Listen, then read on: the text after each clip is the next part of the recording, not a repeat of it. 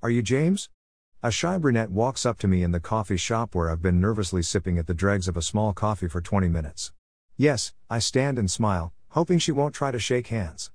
I always try to avoid touching people, especially so soon after meeting them. It tends to color the way I see people, and I don't want my gift dictating our relationship before I get to know the girl in front of me. You must be Julie. She doesn't try to shake my hand. Instead, she comes around the table to give me a hug. I'm always careful to insulate myself from casual human contact by covering as much of my skin as possible with layers of clothing. I maneuver the hug so our hands or faces don't touch. But as Julie pulls away, she surprises me by pressing her cheek to mine and makes a kissing noise. Then the vision floods my sense. It always comes, every time I touch another person, I can see how they will die. I see the death through their eyes, so it's almost impossible to tell when or where it will happen. I'm never able to stop it, only stand by and watch, over and over with each touch.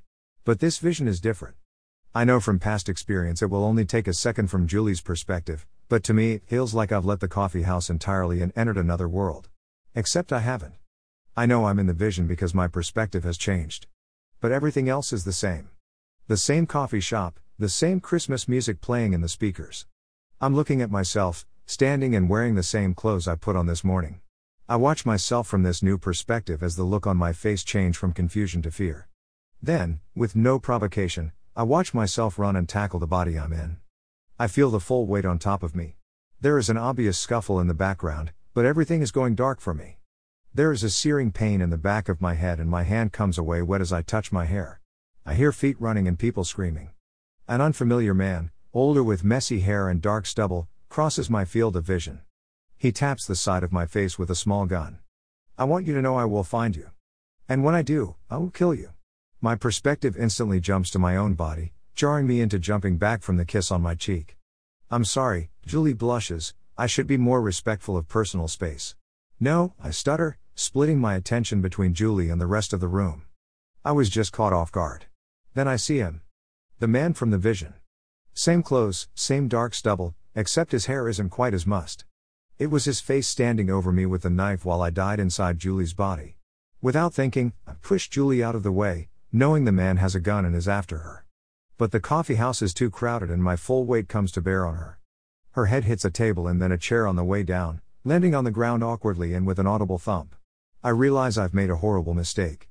I just caused the accident I saw. The man from the vision is coming towards us, reaching into his pocket. I scramble to my feet, trying to think how I can keep him away from Julie this time. Except he isn't going towards Julie. He's headed straight to me. So you're the one I've been hunting, he says, making his way around other people starting to scream and push towards the exit. I realize he was never after my date, but after me the whole time. He reaches to grab me, but I use one foot to jump on a chair and move towards the crowd headed out the door. He grabs the chair and pulls. The motion sends me off balance, rolling the adjacent table, but I manage to stay just outside his reach. I roll to the floor but stand and recover my footing before getting trampled by the mass evacuation from the cafe. It throws the mysterious man off balance by the sudden lack of weight in the chair.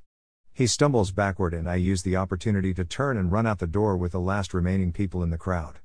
As I'm leaving, I take one last look to see if he follows. He looks at me and then looks to Julie, walking towards her and crouching. I know what he will say to her, a message meant for me.